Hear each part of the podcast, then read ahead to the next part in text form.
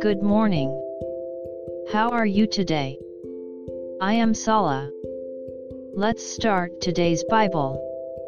Today's Bible verse is Philippians 1:23. I'll read.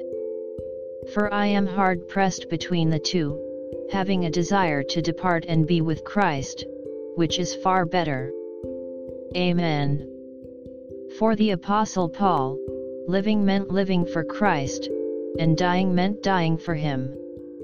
Paul wanted to die early and to spend time with Christ, but in this world he must continue to live and work for him. He said that he was torn between two desires.